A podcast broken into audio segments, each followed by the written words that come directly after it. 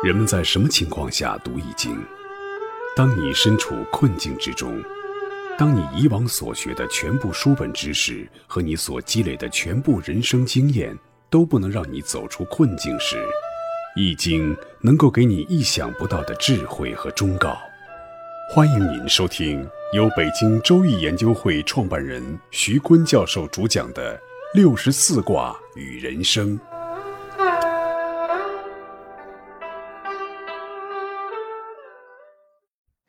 亲爱的听众朋友，大家好，我是北京周易研究会创办人徐坤。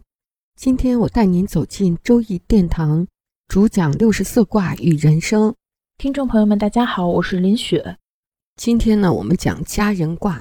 家人卦的卦画呢是风火家人，上卦为风，是巽卦，其性为入；下卦是火，火为离，其性为利。这个烽火佳人卦呢，就是这样一幅画面：风吹着火，火势借助风力而长，风火相互推动，互助互动互旺。我们还是先来看一下这一卦对应的推背图。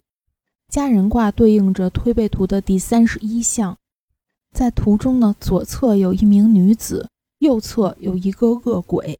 地上呢有一棵草，谶曰：“当涂一孽，秽乱宫阙，一男一女，断送人国。”当涂呢，就是指把持朝政；那一孽的意思就是遗留下来的祸害。第三句则与卦图呼应，可以确定本象的主角是一男一女。卦图当中所画的男性是用恶鬼这个形象来比喻的。第四句的意思呢，是断送了明朝的前程和气运。从卦象和谶语部分，我们可以得出的信息是，这件事儿发生在一四六四年到一五二四年之间。主角呢是宫里的一男一女，这两个人狼狈为奸，断送了明朝的气数。我们再来看宋，宋曰：“忠臣贤士尽沉沦，天启其中乱更分。纵有胸怀能坦白。”乾坤不属救明君。第一句说的是朝中的忠臣和贤士接连被害，尽数沉沦。第二句中的天启指的是明熹宗的年号。在这段时间里面，最有名的莫过于大太监魏忠贤和明熹宗的乳母客氏了。两个人呢，就是狼狈为奸，控制朝政，排除异己，很多正派的官员全都死在了魏忠贤的手下。这样，我们再回过头来去看这幅卦图，就能看明白了。一和一女一鬼合起来就是一个魏字，自然指的就是魏忠贤。宋的第一句更是一语双关，包含了魏忠贤的名字。到这儿呢，所有的画面就全都清晰了。我觉得最神奇的就是他说一男一女，但是还不画一个男人，要画一个恶鬼，还真是魏忠贤他也不算是一个完整的男人。我觉得这个真的太逗了。宋的第三句说“有胸怀能坦白”，自然是指东林党弹劾魏忠贤。到崇祯登基之后，魏忠贤倒台。第四句说的是“即使魏忠贤倒下了，江山也不属于明君崇祯了”。这儿呢，已经预测到了明朝的灭亡。这一卦呢是家人卦，预指的是家人同心，齐心协力让家庭发展壮大。在这一项当中，真的是绝妙的讽刺。两个绝顶坏人要是齐心合力，那可不就是把持朝政、只手遮天吗？魏忠贤呢，可以说是坏事做尽。他极力的谄媚熹宗，用锦衣卫制造全国的恐怖，文官治国的体系被彻底的破坏。很多朝臣为了拍他的马屁，兴起了在全国为魏忠贤建立生祠的风气，还活着就给他盖祠堂了。据说他的那个塑像还必须得贴上金箔才行，这得花多少钱呢？他还自称九千岁，虽说是太监不能生育吧，但是魏忠贤呢认了一大堆的徒子徒孙来为他办事儿，还真是有点一家人其利断金的意思啊！真的是一人之下，万人之上，与熹宗的乳母客氏内外呼应，搞得忠臣频频丧命，天下百姓民不聊生。家人卦的卦意呢，它是由内卦和外卦两个主爻构成的。内卦的主爻是六二，外卦的主爻是九五，六二和九五都各在其位，各守其道。六二是阴爻，是女主内；九五是外卦的主爻，是男主外。所以家人卦也是由此而来的。下面我们来看一下卦词：家人，丽女贞。家人呢，主要是讲家，特别是丽女人。从古到今呢，都有这样一种说法，就是女人呢，她是干得好不如嫁得好，说的就是这个道理。家是最滋养女人的一个场所了。女人呢，要挺起胸膛到外头去做男人，那是很苦很苦的命。就是干得再大，就像吴仪那么有名也不行，也不是一个完整幸福的一生。我们接着来看家人卦的爻辞：初九，贤有家，毁亡。门中有木为贤，有呢是当余讲，就贤于家，闲在家里。是一种赋闲的状态，这种赋闲的状态呢，即使有毁吝之事，也可以消除。那门中有木，在风水学上的含义就是，你们家门前如果有一个电线杆子啊，形成的这个汉语的画意呢，就是闲。如果企业门口有一个树或者有一个电线杆，这个企业的业务状况也不会很繁荣。所以呢，风水学上是忌讳有一个独木的。当然了，我们说风水呢是由三个三分之一组成的，有三分之一呢是线性科学、地球物理学，有 A 就有 B，有前因就有后果的，这个是一定要讲究的。还有三分之一呢就是环境心理学，因为我们长期进化是前视一百八十度的动物，所以呢我们前要有朱雀，要有景观，后呢我们看不见，所以背要纵，面要润。青龙压白虎，东边要高，西边要低，因为太阳光呢在东边，一上午的时候见不着，但是下午的山高，你看不见阳光，那你这个采光就受到影响了。三分之一呢讲究环境心理，还有三分之一就是文化传承。这个门前有木为贤，这就属于文化传承了。有人心里很脆弱，他是什么都讲究。有的人呢，像清华大学毕业的，他就讲究那个前面我们讲的那三分之一线性科学。我们接着看六二爻辞：无忧岁，在中馈，贞吉。六二呢，就是不自专的意思，只在家里提供食物的人，就是指那个专做饭的妻子。六二呢，我们说是下卦的又中又正又当位的一个爻。是一个专门指家里的女主人的爻，女主内嘛。女人的这个爻德呢，就是不要违背长辈和丈夫的意图，不要论是与非，只要做好吃与喝，能守妇道就好，那婚姻就是吉祥的。这个爻呢，就是把婚姻比作是一盘菜，如果这个女主人她拿的都是边角料。那你在一生的经营你的婚姻中呢，也要把这个边角料做成满汉全席，这才是女主人的本事。就是要进入你不如意的婚姻，要又顺又入，最后的结局才是吉祥的。婚姻呢有两种模式，一种呢就是杨绛和钱钟书那样的郎情妾意、男才女貌，双方都对上眼了的模式。还有一种呢，就是胡适和他的小脚夫人的模式。胡适呢，也和小脚夫人过了一辈子，虽然他也有精神的恋人啊。那小脚夫人呢，他就用他坚定而卑微的爱情，爱的又笨又深，因为爱所以笨，所以显得又笨又深的啊，就会做饭。但是小脚夫人最聪明的地方呢，就是她的婚姻只是抓到了一大把边角料。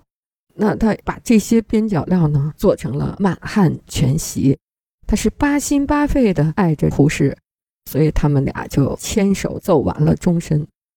在前几卦我们也讨论过哈，林雪还说了著名的作家张爱玲的经典的婚姻的话，说娶了红玫瑰，久而久之，红玫瑰就成了墙上一抹蚊子血，白玫瑰呢还是床前的明月光。那娶了白玫瑰。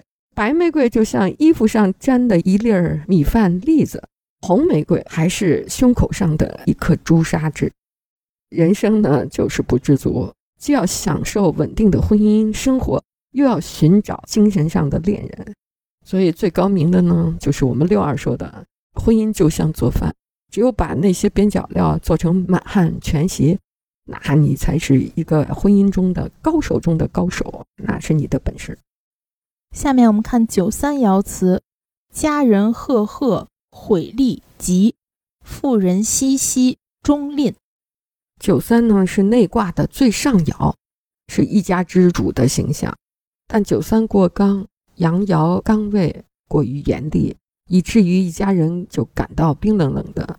治家过严有悔，但是结果是吉的。相反，如果治家不严，妻子儿女天天嘻嘻哈哈，最后乱作一团，再想从严治家就困难了。所以治家宁可严厉，也不能失去正道。六四爻辞：富家大吉。六四呢是阴爻阴位得正，又是外卦的初爻。巽卦是一个谦逊顺从的开始，守正又谦而不虚，顺从又特别本分，会齐家也会治家，又会打理家里的财富，所以呢使家庭特别富足，结局就是大吉。富是充实的意思。那在我们中国的农耕社会呢，家庭呢不仅仅是生活单位，家庭也是生产单位。改革开放，我们中国有几亿的农民从农耕社会过渡到工业社会，工业社会家庭只是生活单位，企业成了生产单位。那从农耕社会到工业社会的过渡呢，中国的家庭的过渡采取了家族企业的模式。使他们的家族既保持是生活单位，又保持着生产单位的功能。但这生产已经不是种田种地了，而是以家庭为单位来创办家族企业。改革开放四十年，这些家族企业完成了中国工业化的转型，驮着中国的现代化的轮子艰难地前行。这家族企业有它的特殊的含义，千千万万的农耕家庭选择了家族企业的模式，进入了工业化的演化道路。这种家族企业的转型是中国经济中最具有活力的那一部分，推动了我国向工业化的迈进。九三爻呢，它就是在讲这个家应该怎么治；六四呢，就接着说这样治家会有什么好的结果，就是富家。所以，一个家族企业的核心呢，就是亲情。亲情可以凝聚人脉，可以拓展业务。企业发展有亲情就一定能成功。但是，一个家族企业如果没亲情呢，那企业就会滑坡，业绩下降，最后导致死掉。所以，一个成功的老板，他就会有能力把外来的员工，把不是家人的人都内化成自己的亲人。没有亲情的员工，让他们进入企业以后干起活来都想为自己干，为自己的家里的人干什么，就不是家人胜似家人。那不成功的老板呢，就是把自己家里的人都变成了偷拿卡要的，并且企业管理的跑跑滴溜，最后呢还让家人耍的技巧把企业老板送到监狱里。所以呢，中国的家族企业啊。它的核心的文化就是亲情，亲情是一把双刃剑啊！你如何把外人都转化成亲人？不是亲人都胜似亲人，或者呢，你把亲人都转化成敌人？这个转化是要有伟大的艺术的。你要掉以轻心，你要觉得家人本来就是有血脉关系的，不会背叛你，天生就是忠诚的。呃，错了，因为每一个家人他也是人。他也有人性恶那个贪欲的一面，所以在你不戒备他的时候，也许他对你的伤害是更大的。那为什么我们中国在转型过程中，千千万万的农耕家庭采用了家族企业的模式，走向了工业化道路呢？这是因为亲情在家族企业里有着巨大的功能。首先呢，创立企业的目的，老板就是为了自己的儿子，为了孙子，为了下一代。所以亲情呢，它是家庭的情感纽带，同时也是企业家创立企业的动力之源他创业的目的。其次呢，亲情可以弥补创业之初领导者的不成熟，以及领导者在管理上的大量的空白和漏洞。亲情呢，还可以支持企业零成本的运作，使企业的经营成本几乎直降为零。在企业的技术创新方面，也可以把创新的成本降至为零。特别是在一些服务性的行业，比如像餐饮啊、各种服务类啊这种行业，家族企业都可以零成本运营的，成本线以下的运营就是负成本运营也能活。那这种状况呢，是非家族企业不能比拟的，它都不能活着。只有家族企业才能在成本线上生存。各位听众朋友，本期论题由北京周易研究会创办人徐坤教授亲自答疑。